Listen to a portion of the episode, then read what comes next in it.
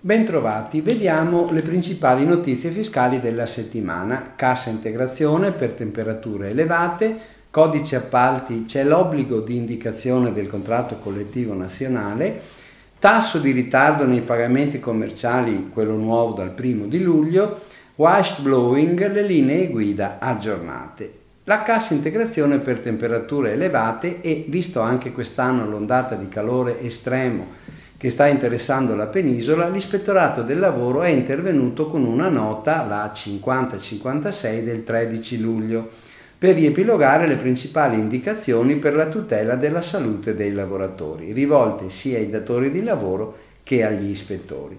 La nota 5056 riepiloga le responsabilità dei datori di lavoro e i criteri per la vigilanza da parte degli ispettori, i quali, per esempio, devono verificare la presenza nel DVR di modelli di gestione del rischio calore, in particolare nel settore dell'edilizia, della cantieristica stradale e dell'agricoltura. Viene anche ricordata la possibilità per i datori di lavoro di chiedere all'INPS le prestazioni di integrazione salariale. La causale meteo avverso temperature elevate può essere utilizzata per le temperature oltre i 35 gradi, ma anche per temperature al di sotto dei 35 gradi con tassi di umidità oltre il 70%.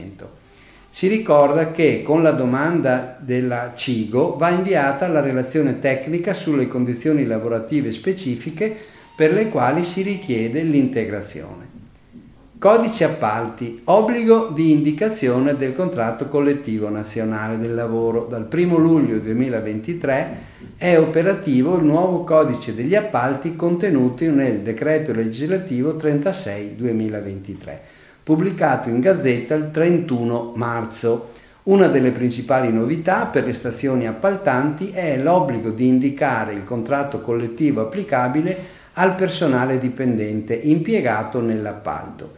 Va sottolineato comunque che gli operatori economici possono indicare nella propria offerta il differente contratto collettivo da essi applicato, purché garantisca ai dipendenti le stesse tutele di quello indicato dalla stazione appaltante o dall'ente concedente. Le stazioni appaltanti e gli enti concedenti devono acquisire la dichiarazione con la quale l'operatore economico si impegna ad applicare il contratto collettivo nazionale e territoriale indicato per tutta la durata delle prestazioni oggetto del contratto, oppure la dichiarazione di equivalenza delle tutele Va assicurato che in tutti i casi le medesime tutele normative ed economiche siano garantite anche ai lavoratori in subappalto. Vi ricordo che per individuare il contratto collettivo nazionale applicabile si può fare riferimento all'archivio del CNEL, dove sono raggruppati per settore tutti i contratti collettivi attivi. Tasso ritardo pagamenti commerciali dal 1 luglio, pubblicato in Gazzetta il 17 luglio un comunicato MEF con il saldo degli interessi da applicare a favore dei creditori nel caso dei ritardi nei pagamenti delle transazioni commerciali per il periodo 1 luglio-31 dicembre 2023. Il tasso è pari al 4%.